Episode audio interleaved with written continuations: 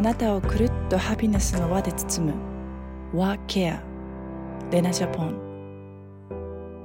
はい、皆様、ハッピーフライデー、ワーケアウィズレナ、小さな幸せの見つけ方、母が私のために作ったシンプルアンドエレガントスキンケア、レナジャポンクリエイティブディレクターのカニセレナです。北欧をはじめ海外で出会ったユーモアな世界観、そしてあらゆるジャンルで活躍するゲストを通して、あなたをくるっとハピネスの輪で包むさんじゅっぷんかん、今日も一緒に小さな幸せを見つけていきましょう。ということで、本日は普段はインタビューをする方のプロでいらっしゃる日本ママ起業家大学学長近藤陽子さんをお招きして、逆にインタビューをしちゃおうというね、普段は聞けない、えー、陽子さんの素顔をちらほら見れる朝になるのではないかと思っています。では早速お呼びしましょう。陽子さん、おはようこ。おはよう。ハッピーフライデー。よろしくお願いします。ドキドキお願いします。ね、ドキドキ、私もカミカミですけど、ヒロさんもおはようございます。今朝はゲストが陽子さんなので楽しみにしてましたっていうありがとうございます。でマリさんもハッピーフライデー楽しみにしてました。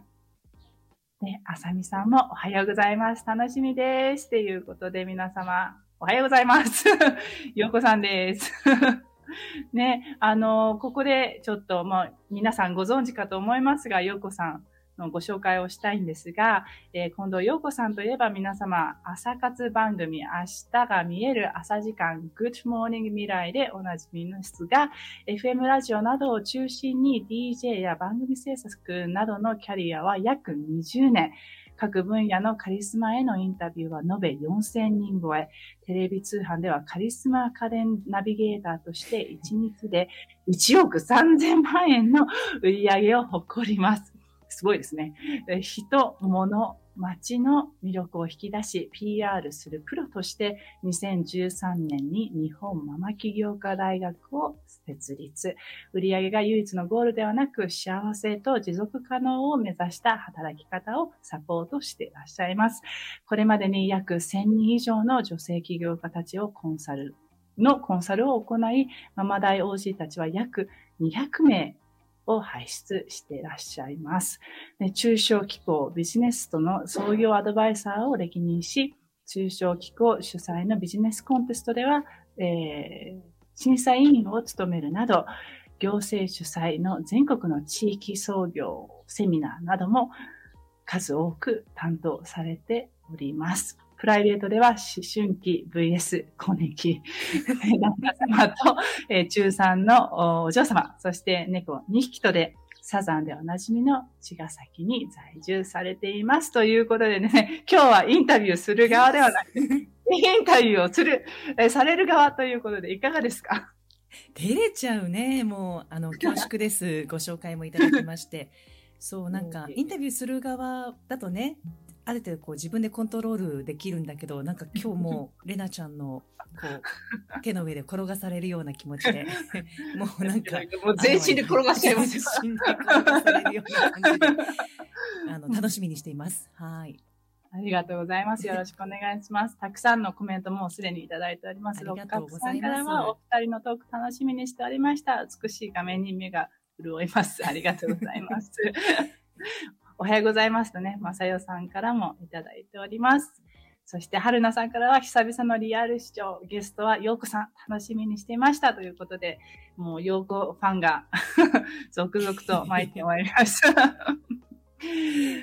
ね、あの、実はですね、その、まあ、ご紹介にもあった、ママ起業家大学、日本ママ起業家大学っていうのは、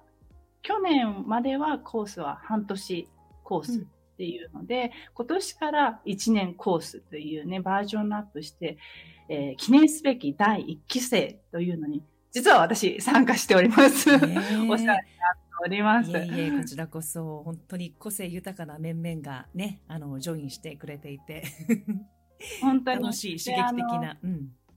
本当に贅沢な、えー、時間であのきあの帰国してえー、私自身その、まあ、親にですねビジネスやるんだったらいろんなセミナー暇があればセミナー受けなさいってこう言われてこうピンとくるのがなくてうん、で、もう、まあ、はいはいはい、みたいな、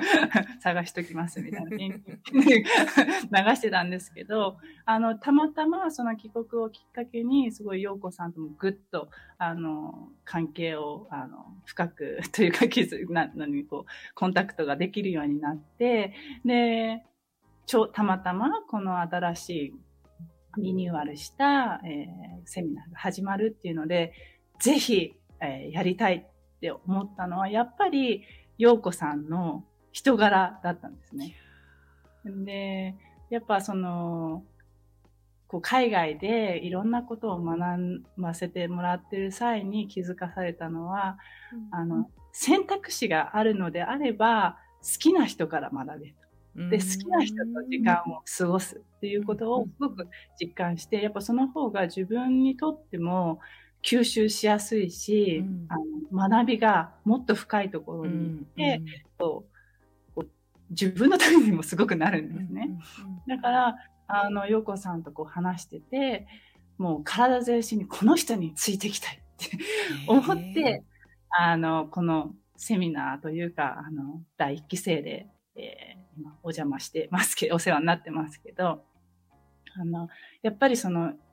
違ういろんなレベルの、あの方々でも、あの、うん、あの、個々の目標に一生懸命、本当に一生懸命になって向かっているメンバーが集まってる、その人たちに囲まれて時間を過ごすっていうことって、本当に贅沢だなって感じてます。いやー、もうなんかちょっとこう、くすぐったいというかなかなか私あの人のことを褒めるのは結構得意なんだけど、褒められることがあの実は未だになんか、いやでも本当にありがとうございます。レナちゃん、あの全然関係ないんだけど、これ ビージーエム ってかかるのかしら？あ、ごめんなさい。忘れてた。いつもかけてない。ごめんなさい。ちょっと。かけてますよ。かけますよ。すみません。忘れてました。ちょっとね、いろいろね、今かけました。今かけました。失礼いたしました。いえいえ。あの、ちょっとね、私の画面が大きくて、あの、照れくさいですけど。ね、でも本当、なんかね、今おっしゃってくださったように、誰から学ぶかというかね、自分の好きな人から、こう、まあ、リスペクトできるような人、からの吸収とそうじゃない場合って全然ね違うと思うし、うん、あとこのママ大がすごいということだけじゃなくて、やっぱこう環境、どういう仲間と一緒に学べるかっていうところがこれからの時代本当に大事だなって、やっぱ環境と仲間っていうのはとっても重要だし、そういう中であのレナちゃん自身も本当にこうポジティブなね、えー、エネルギーというか情報も含めてみんなにシェアをしてくれていて、なんかそういうのが本当に好循環していくなっていう、うん、こちらの方こそ本当に感謝してます。いやいやいや、とんでもないです。あの、でも、あの、こんだけ忙しいのに、本当カリキュラムが素晴らしいんですよね。で、一人一人のフォローアップが、もう、陽子さんそんな時間大丈夫ですかみたいなぐらいフォローアップしてくれて、一人一人を本当にきちんと、あの、見てくれるっていうか、なかなかないですね、こういう。こういう、こういう、なんだろう、ビジネスのこうカリキュラムっていうのは、なかなかないと思います、ね。うん、で、このママ大っていう、その、まあ、日本ママ企業大学であって、もちろんそのママになって、ママチャレのような、その、ネクスト、えー、キャリアという、うん、新しいキャリアの、そのために、まあ、えー、こういう大学っていうものが あ, あると思うんですけれども、その、このママっていう、意味にはそれ以上のものがあるんではないかなと思ってるんですが、どうですか？うん、そうね、あのバックストーリーはちょっとさておきですけど、なんか、うん、ママっていう言葉、ママ企業っていう言葉は私の中でも結構悩み惑いながらこうずっと使い続けているコンセプトで、なんかママっていうとこう趣味の延長でしょうとか、ママ企業っていうと、うん、ママごと企業っていうふうに思われがちで、で、そこでね、ママっていう言葉を外しちゃった方がいいんじゃないかって何度も何度もこう思ったんだけども、うん、まあその、レナちゃん自身もお子さんを、まあね、えー、まあ誕生させて、やっぱりこう意識が変わってきた部分もあると思うんですけど、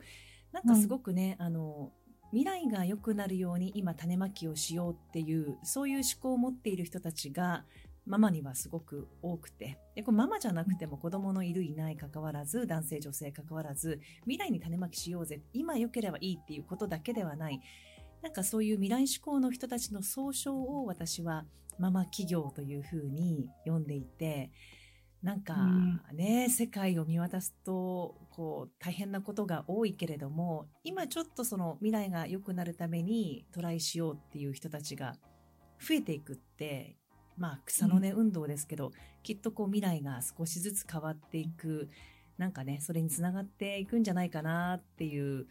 うーん、まあ、そんな大それたことじゃないんだけど、あのそんなふうに思ってます。いやいやいや、うん、そのなんか今言おうとして忘れちゃった、なんか入り込みすぎて忘れてしまいましたけどあのやっぱ母性ですよね、うん、母性っていう部分がその男性も持ってますし、うん、その子供を産んでない、うん、あのママさんママというか女性っていうのを持ってる、その母性っていうのを生む力であって、それを継続する力っていう部分をこう引き出していくっていうのがすごくあのまあ、それをいい生きるところにつなげていかないといけないっていう部分で、そのまま企業家大学っていうのが本当にこうフィッフィッ今の時代に特にフィットしてるんではないかなってすごく思っていて、じゅうねんかかってますけどねじゅうねんねようやくっていうねようやく、まあ、レナジャポンもですけどねレナジャポンもねじゅうねんかかってますもう本当にもう、ね、時間かかりますね、伝わ伝えるっていうのね。そう、うん、なんかあとこう、うん本質的って言ったらあれだけど、やっぱそういうのって分かりにくいし、もっとねちゃっちゃとこうハウトゥーみたいなのを言ってる方がやっぱりこう分かりやすいんだけど、でもなんかそういうこう泥臭いというか下手くそなんだけど、そこに真摯に向き合ってる人も世の中にいていいんじゃないのかなっていうねなんか私はそういうそういうのが好きですもうありがたいことですよ。でもたくさんコメントいただいています。なんかハッピーフライデーよしこさん、えー、昨日も手厚いサポートいただきましたというもうタイムリーな感じですけど、暑すぎてねちょっとねすいませんって感じですけど。うんでマリさんからは、私も起業するときにりなさんのお母様のカニセ先生から学んだので、好きな人や憧れる人から学びたいというのはすごくわかりますというコメントをいただいております。でヒロさんからも、誰から誰と、うん、誰と学ぶかは本当に大切ですよね。ママ大は読めないです漢字が伴奏型で、えー、私もいつも感謝していますね、ほら漢字が読めないからみんなみたいなあのいいの、うん、あの振り仮名よろしくお願いいたしますこのでもこう今のママ大っていうのは本当にこう、うん、自分らしく、えー、生きるっていう部分から、うん、自分を仕事で表現していくっていうことをすごく大事にされてると思うんですけど、うん、その陽子さんはし, しばらく、しばらくっていうか結構他人軸で生きてたっていう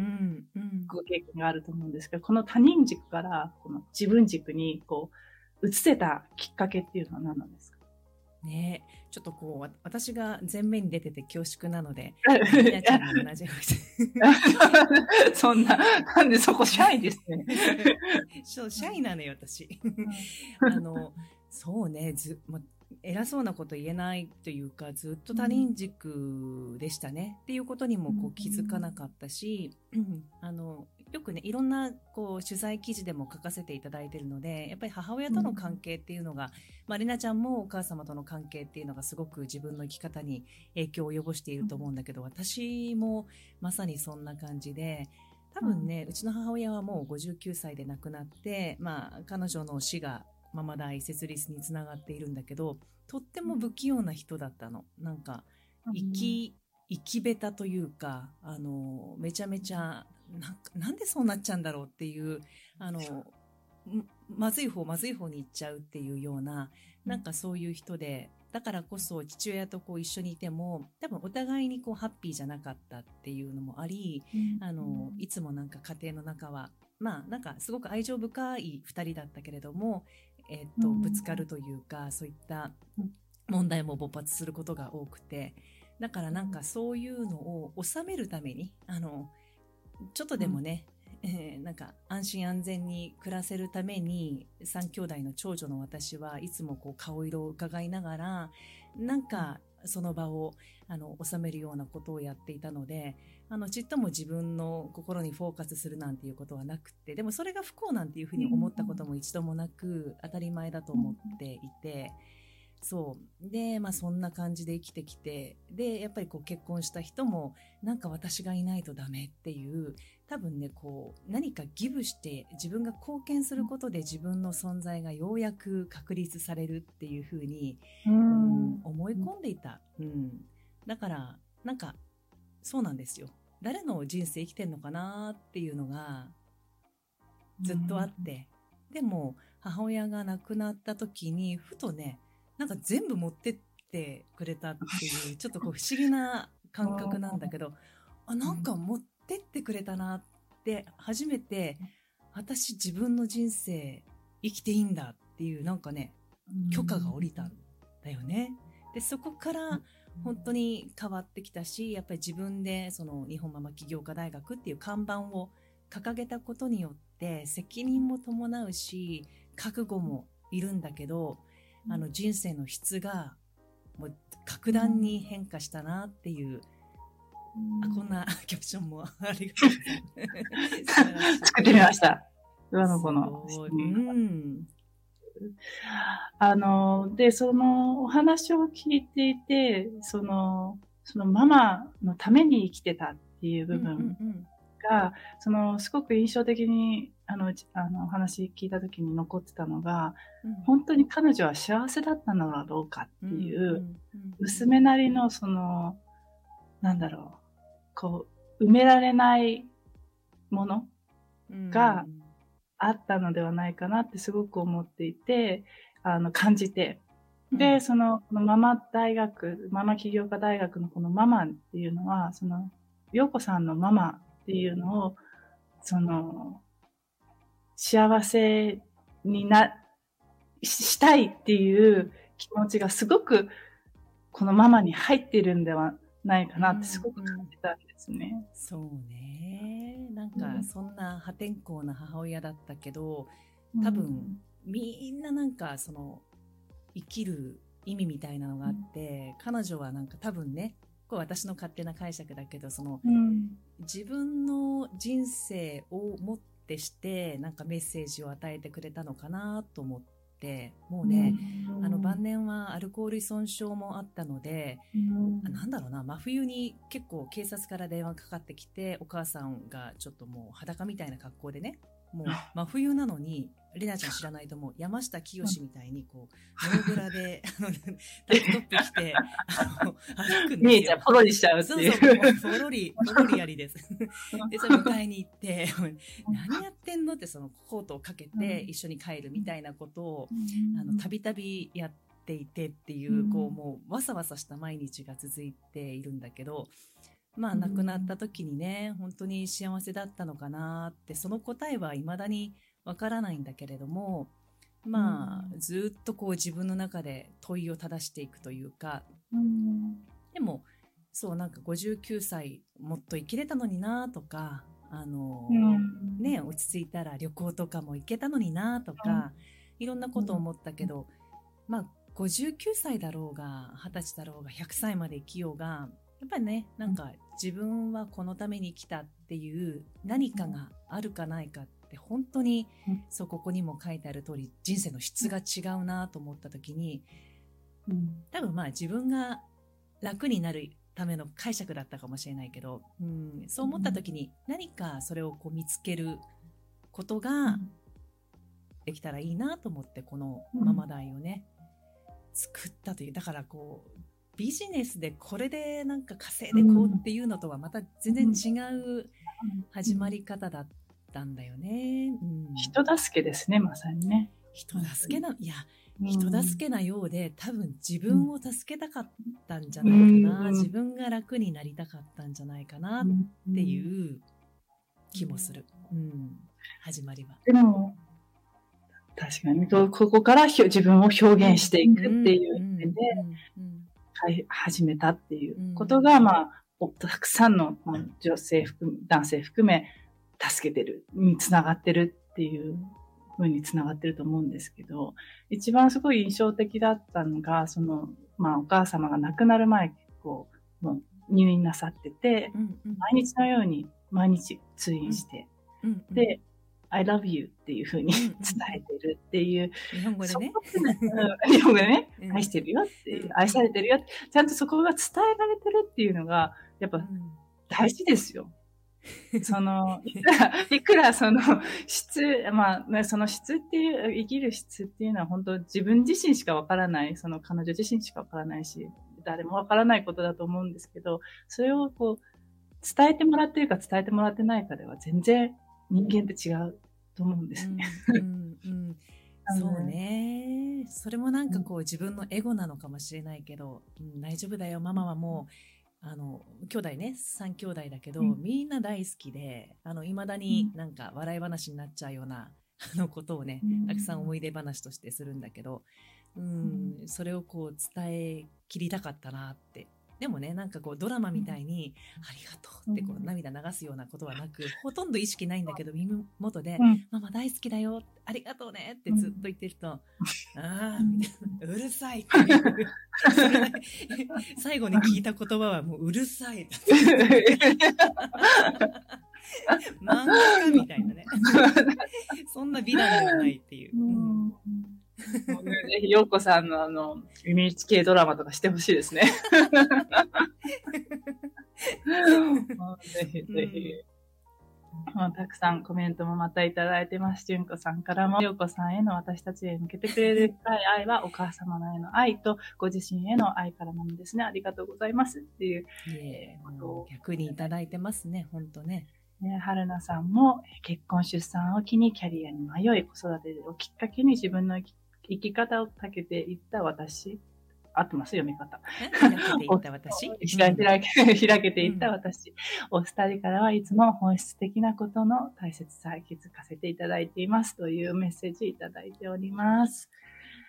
いや、でも本当にあの、今ね、その、まあ、あの、まあ、じゅうねんかかったっていうこともあるんですけど、その仕事で自己表現をして、こう幸せにつ、つなげていくっていうことっていうのは頭でも分かってても、うん、なかなかそれをどうしたらいいのかっていう部分で、うん、あの、どこからこう始めていけばいいんですかね。うん、自己表現する。うん。うん、とにかくなんか自分の好きなことを、まあ、貫き通すというか、月並みだけど、なんかそのやってるだけじゃなくって、こう、うん、今振り返っても、もう本当にたくさんの人にサポートしてもらって今あるので、たまたまね、なんかその学長っていうので私が出させてもらってるけど、いやいやいやいや、もういろんな人たちに、それこそ本当にレナちゃんのお母様でいらっしゃるカニセさんにも、私も本当に今振り返るとね、よくぞあの顧問になってくださいってなんかずっとしかったなって思うんだけど、うん、なんかその自分の中でとどめるんじゃなくって、それを口にして口に出していく。で、今は エスエヌエス もあるので、うん、そういうこういうことやりたいんだ、こういうこと実現したいんだっていうことを口に出していくと、意外と周りの人が手伝ってくれたり、うん、あ、こういう人紹介するよっていうところからやっぱり動いていくっていうことって結構あって、だって一番最初そのママ代やりますって何の実績もなくって、うん、いやなんかサポートしてほしいとか、あのぜひ力貸してほしいって言われても何のこう後ろ盾もないのに、うんうんうんうん、あのいいよって言ってくれる、まあ、もう自分のこの熱い思いしか最初ゼロイチってないよね、うん、パッションですね。パッション、本当パッション、ね、やっぱりエネルギーは高いところからこう流れてくるから、どれだけその熱い思いを届けられるかっていうのは本当重要だなとか。で、じゃあ、うん、手伝った時に あの、あなた何を返してくれるのっていう質問をしてした方がいらっしゃるんですね、企業の方が、うんうん、でうーんって考えて、うーんないな、うん一生感謝し続けますって言ってそしたらよくわかんないけど応援するよっていうまあ最初はそんな感じでしたね、うん、でもその発信していくってやっぱり大事ですよね。うん、そのファッションがあることを伝えていくっていう、あの、諦めないでも伝え続けるっていうのが、うん、本当にいろんなことにこうつながる、つながってどんどん発展していくっていう風になるかなって、なかなかね、一人でこう考えてて、こんなにやりたいんだけどって誰も助けてくれないっていう、うん、なんていうの、本当前に進まないなっていうのがある。まず自己表現をして、それを仕事につなげていくっていうので、うん、ビジネス自体もね、こう固い名前がついてますけど、後ろには人がいて、その人をいかに動かすかっていうことにつながると思うので、うん、そうですよね、本当に、あの、まず自分の好きなことを話していくっていう、その勇気が必要なのかなってすごく思いました。で、その、まあ、ね、今ちょっとさっきもお話があったみたいに、お母様のその面倒を見て、まあ、長女として、うん、まあ、いろんなね、家庭内状、あの、状況の中で、まあ、いわゆるアダルトチュールレンで、うんうんあの、育ったと思うんですけど、うんうん、その、まあ、演劇を通して、私も演劇家なんで、うん、演劇っていうのは、まあ、まあ、いわゆる人生と、まあ、人生観と一緒なんですけど、ねうん、こう自分の感情を演じるには、まず自分自身の、え、を知っとかないといけないっていうので、自分自身がコアの、そのニーズって何だろうっていうところから、うん、あの、こうクエスチョンされるんですね、うんうんうん。で、それっていうのはちっちゃい時からもうちっちゃい、生まれる前からでも持ってるニーズで、それが、を、あの、い、い、絶対いっぱいにはならないんですよ。こう、ツボがあったら。そのニーズはいっぱいにならなくて、うん、で、そのニーズをい、あの、なる、なるだけこうフィル、フィルするように、私たちは生きているっていうところにつながるんですけど、そのエネルギー源になってるっていうところで、で、そのちっちゃい時のニーズっていうのは、まあ、ほとんど変わらないっていうふうに言われていて、うんうん、でもなんかこう、陽子さんを見ていると、その、うん、そこのアダルトチュードレンで求めていた、うん、その愛情っていうのと、うんうん、今の求めている愛情って、なんか違いあります？うーん。愛ね、深いね、レナちゃんね。すいませんね。そうね。なんかまあ、そのアダルトチルドレン時代時代というか、やっぱりなんか自分がギブしないと、自分が何かをしないと、それはなんかこう愛ではないし、自分がこう存在してはいけないんじゃないかっていうのが、まあそれはなんだろう、家族に対しても友達に対しても、あとパートナーシップ、うん、男女の関係とかでもなんかそんなことをずっと思っていたけど、うん、今はなんか違うっていうか、まあもちろんそのビジネスっていうかね、その仕事の上ではあの必要なことをこう届けていくっていうことはもちろん変わりないんだけど、だからといってやらないからといってなんか私じゃないかって言ったらそうではなく、うん、なんか私が私であってもう楽しんでいる、もうそれであの終わりっていう、いいでしょっていうふうに、うんうん、まあ本当よんじゅうくらいからすごくそれを、うん、ナチュラルに受け入れられている。ほんの数年前ですよ。価値観が変わ価値が変わったってことですかね。そうだね。なんかこう多分とっても満たされてるんだろうな。うん、自分自身があの。いや、なんか褒められるといやいやいやっていうふうに思うところはね、うん、あんまりこう変わらないんだけれども、かといってすごく自分に自信がないかって言ったら、確実にこうやってきたことっていうのが自分の何かをこう埋めていて、それに対してはイエスってすごくこう肯定できる。うん。だからなんかそこがさっきのあのツボじゃないけれども、なんか満たされてる状態になっているし、うん、うん、なんかいろんなことをこう経験させてもらったから、別にいいんだよって、どっちだっていいんだよっていう、あの、そういういい加減さも年齢とともに、うん、加わってきてるような気がしますね。うん。なんかそこのも、あのー、まあ、ボトムにあるのがやっぱりその自分の質、質っていう質、どういうふうにいい質で生きるかっていうその質、質がこう、こう固まってきてるというか、自分の中でこう出来上がってきてからの、うん、まあそ、そういうふうな、その、まあ、これいいじゃんみたいな余裕が持てるようになったんです、うん、ねえ、うん、だしなんかそう自分も変わるとやっぱり付き合う人もなんかそういう人たちだし、うん、こう気負わなくていいし無理しなくていいし、うんまあ、ナチュラルにこう付き合えるっていう、だから今あとあの環境もすごく大きいかな、あの茅ヶ崎っていう場所に今住んでいて、うん、街自体がまさになんかその気負ってない今をこう、うん、楽しんでる人だ、うん、そうそうそう、うん、なんかそういうのも相まって今はとっても楽、うん、楽に生きてるなっていう、いいですね、最高じゃないですか最高ですねでまあ、いろいろね本当に忙しい陽子さんなのでいろいろあると思うんですが、うん、まあ、あの本当にあの今、まあまあ、一人の、えーとまあ、ティーンエイジャーがいて、うん、あの大変だと思うんですけど、まあ、こ今ちょっと話が、まあ、子供の方にちょっと行きたいと思うんですが、うんまあ、うちの娘自体も生まれてからの時にあのなんだ障害を持って生まれてきて、うん、脊髄の障害で生まれた時にびっくりポンみたいな感じで、うん、あの、うん、あのエコーでエコーで見えなかった部分で生まれてきて、でもそのもうすぐ手術しないといけない。もう下手したら脳もやられるし、あの歩けなくなるっていうので生後はっしゅうかんの時に大手術したんですね。ね、今本当に。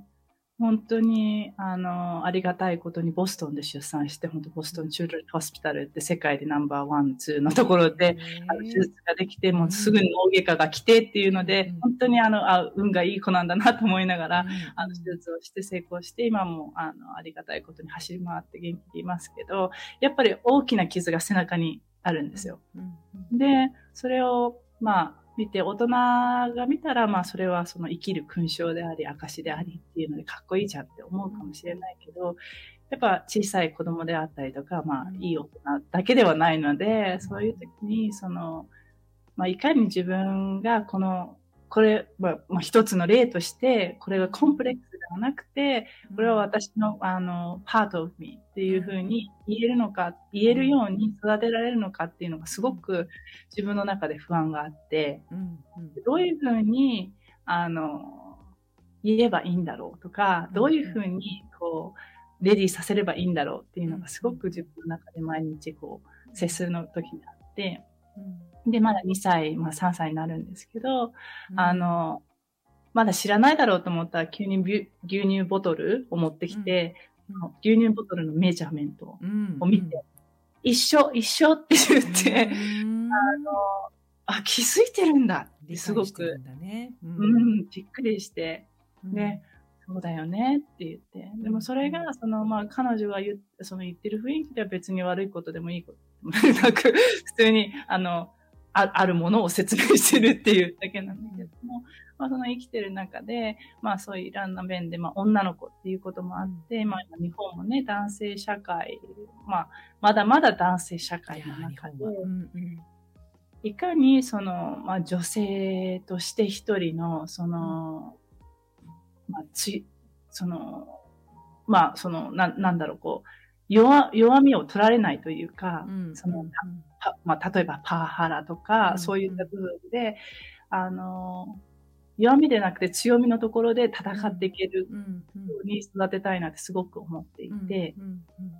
うんうん、で陽子さんもその今ティーンエイジャーがいて、うん、いろんなチャレンジがあると思うんですけど、そのところどうですか、どういうふうにそういうふうに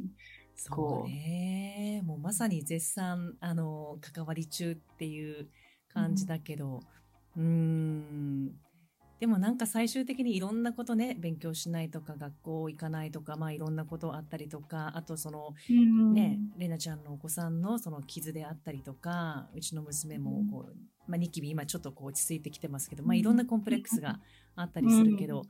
なんか最終的にはあのこの子大丈夫ってこう信じきるっていうのが親として大事なのかなって。だってレナちゃんだって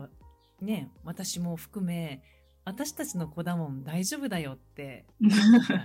私たちだって乗り越えてきたし、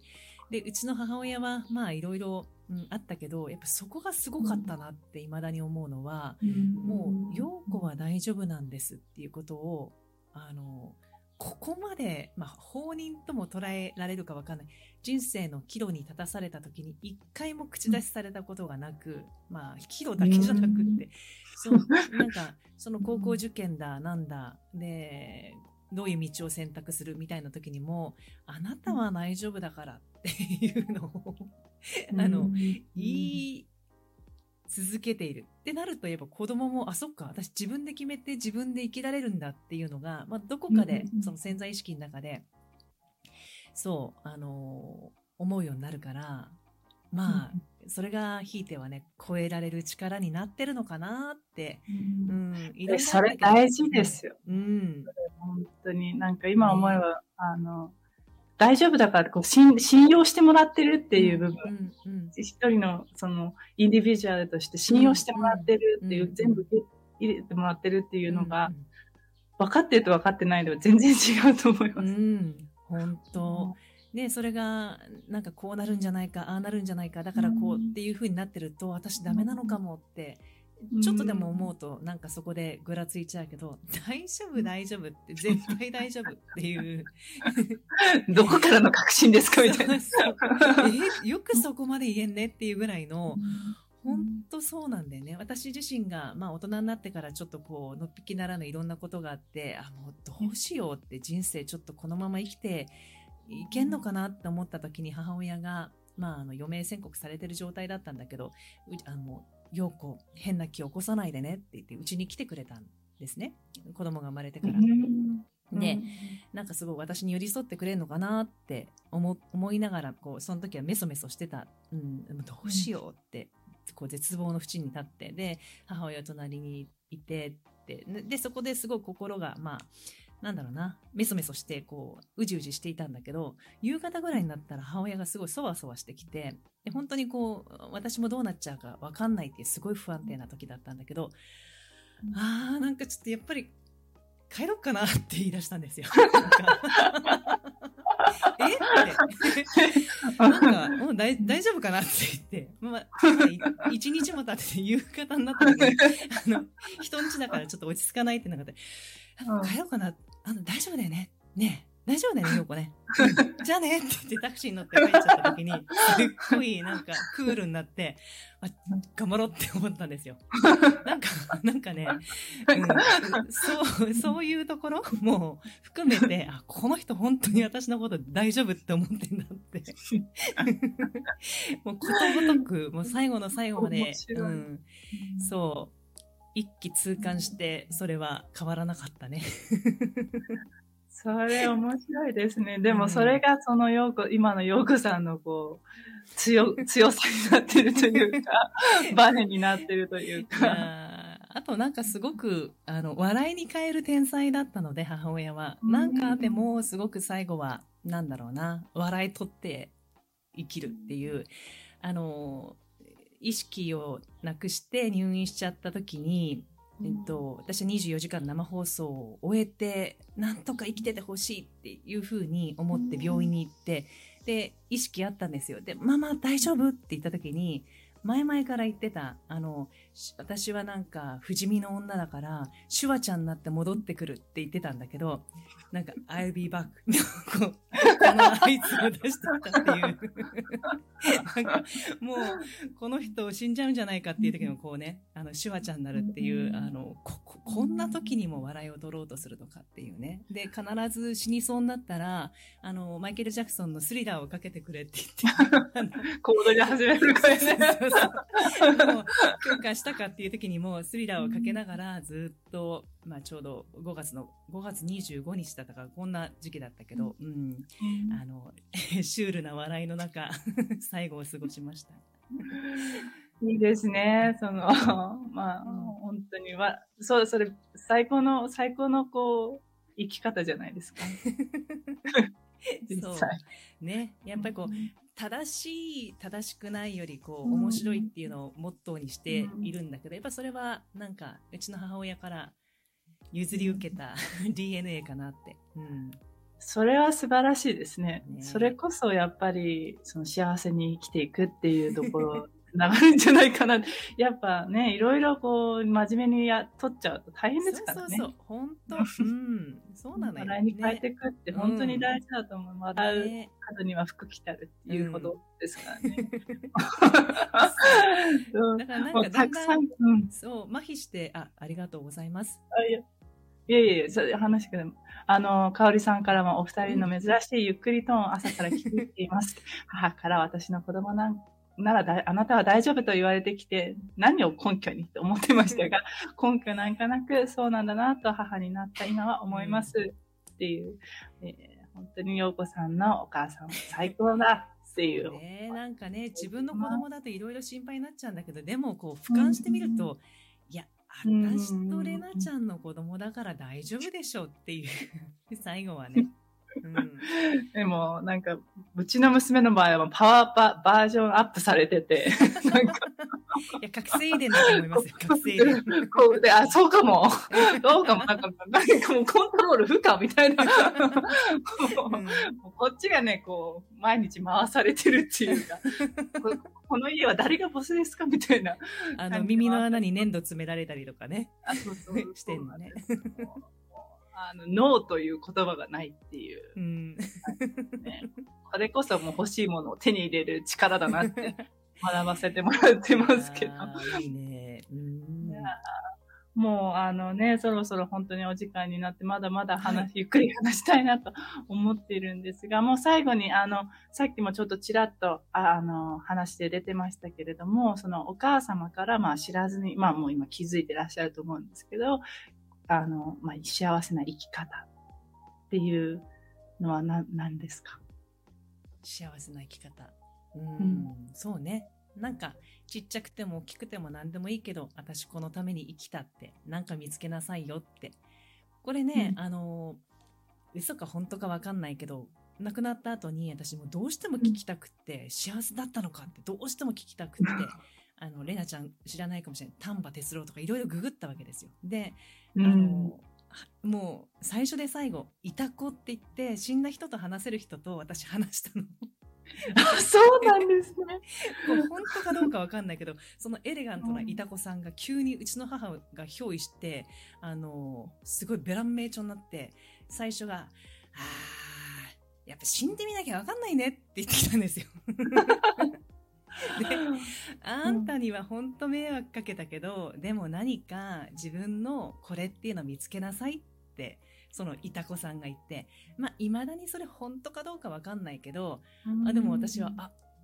本当かも、来たママ降臨みたいなね、あの、うん、そんな思いも抱きながらまあ自分の中で信じている。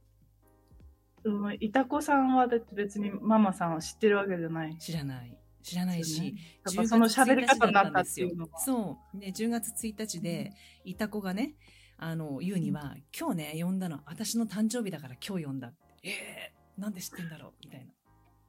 うーんすごい怖い、まあ、なんかいろんなリサーチしたのかもしれないし、うん、そこは分かんないけど、うん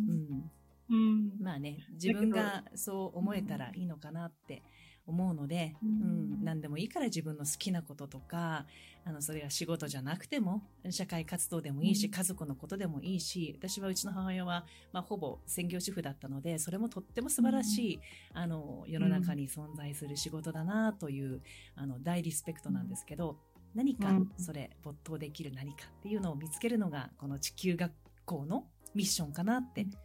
思ってます。素晴らしいですもうあのたくさんコメントで全部読めないんですけど、えー、マリさんもなかなか難しいのですが、自分に対して OK がだ出せることは本当にとても大事ですね、そして信じることも、愛がある人ってそういう人ですね、朝からしみじみ感じる素敵な時間をありがとうございますというコメントいただいております。サラミさんからも、朝からしみじみ